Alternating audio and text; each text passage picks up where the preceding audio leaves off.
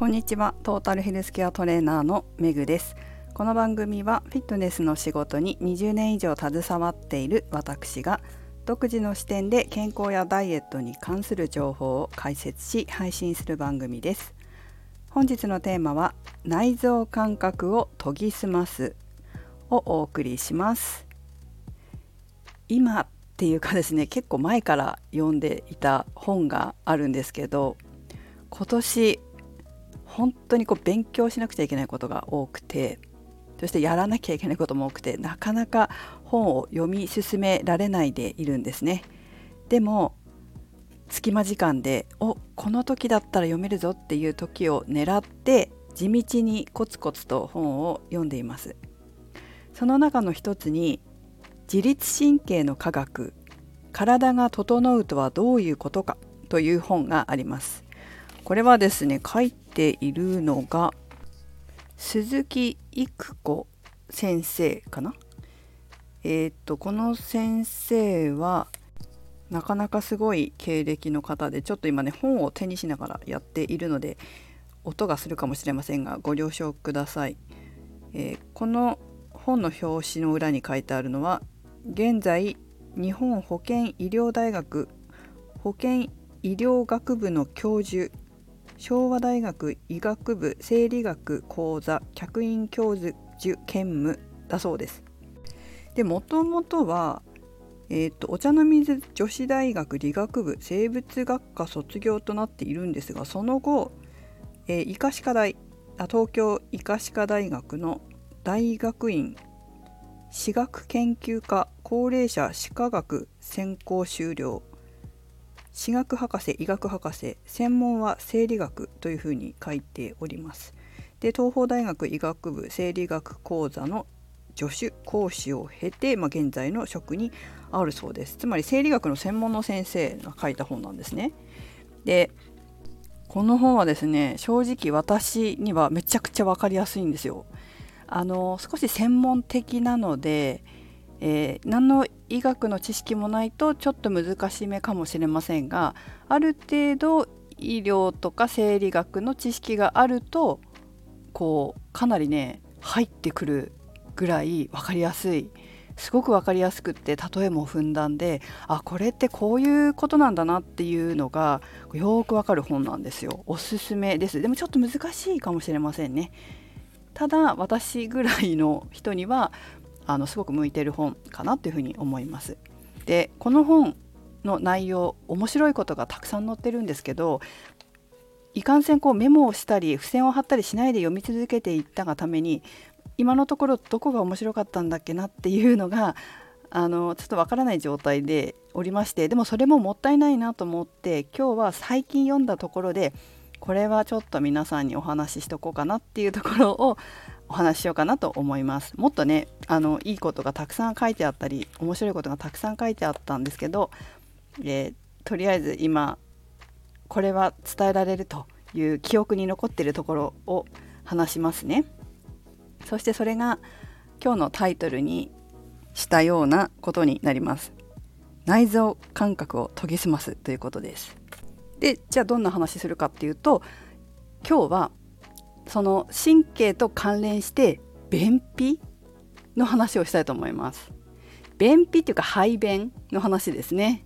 いきなり排便ってなんでかなって思うと思うんですけど、やっぱり排便するにもこの神経って関わってるんですよ。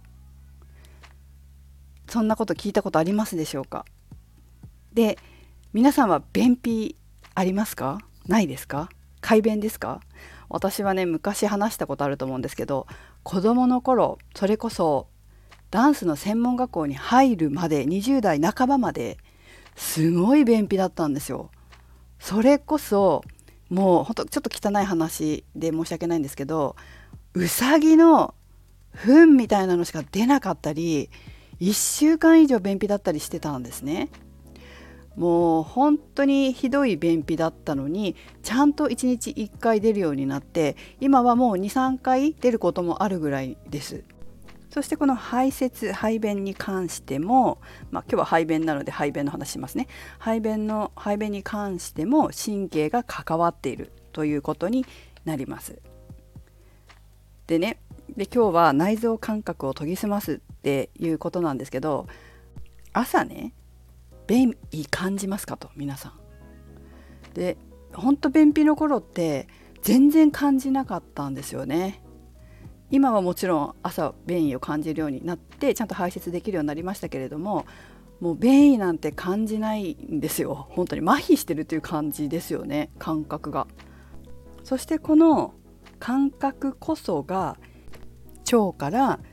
神経を伝って脳に伝達されて感じるものなんです。そしてあ、トイレ行きたいなって思ったら、じゃあ排泄しなさいって腸に命令するわけですよ。命令を出すんだけど、排泄の命令を無意識のうちに出してるわけですね、私たちは。でその命令も神経を伝ってやってるんですよ、私たち人間は。つまりあ、トイレに行きたいなっていうこの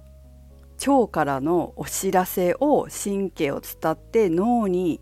届け、でじゃあトイレで出そう、出しなさいっていう命令を今度は腸に脳から伝えて、実際に腸が動いて出してくれるっていうことになります。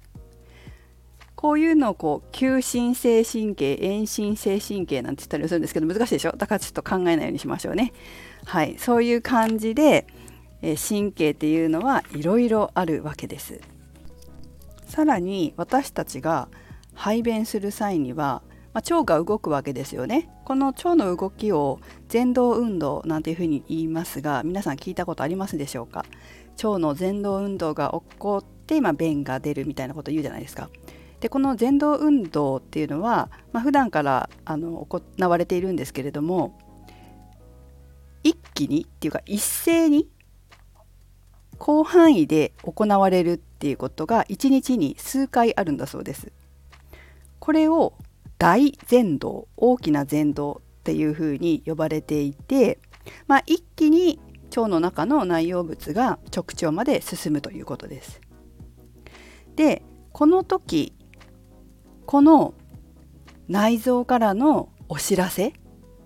あ、進んでると、大蠕動が起こってるぞっていうこの感覚に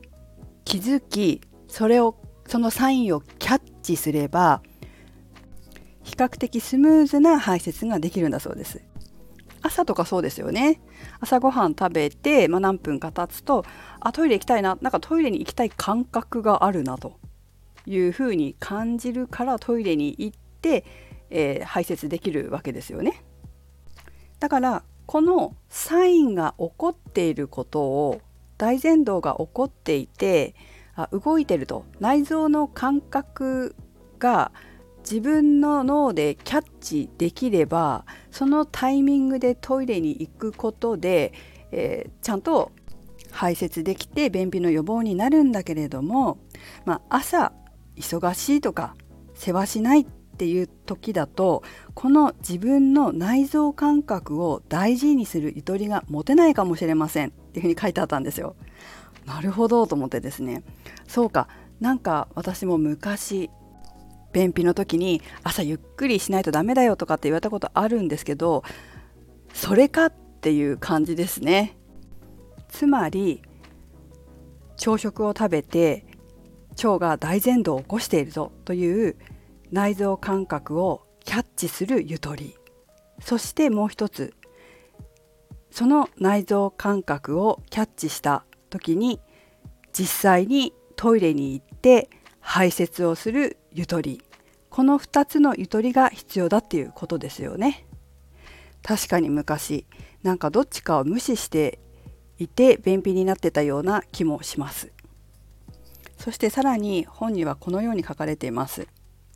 でも内臓感覚を研ぎ澄ますと、本来の排泄の感覚が戻り、新たな習慣ができうるでしょうということです。そしてこの大蠕動っていうのは、一番朝食後が起きやすいベストタイミングなんだそうです。なので朝ごはんを食べるというのは大蠕動が起きやすくなるので、便秘の方は必須かもしれませんね。ということで今日はまあ、この内臓の感覚について便秘の例を挙げてお話ししてみましたけれども、この内臓の感覚っていうのは、えーと、意識できないもの、無意識のものと意識できるものとふたつあります。意識できない内臓の感覚というのは、まあ、血圧だったり血中の酸素濃度、体液の塩分濃度などだそうです。でもこういった私たちが意識できないものに関しても、体は、まあ、体の中にあるセンサーを使ってえきちんとキャッチして、それを脳に伝えて無意識に調整してくれてるわけです。まあ、専門用語で言うとですね、こういうセンサーを、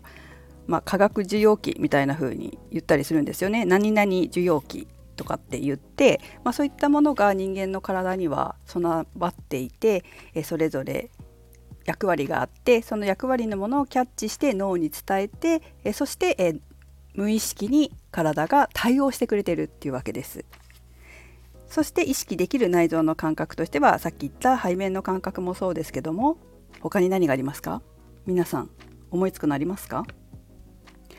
例えば満腹感、空腹感、喉の渇き、内臓の痛み、お腹痛いとかですね。こういったものは私たちが意識できる感覚です。はい、ということで今日は神経のお話をしてみました。ぜひこれをきっかけにご自身の体の声により深く耳を傾けてみてください。えー、自分の体がね、愛おしくなるかもしれませんよ。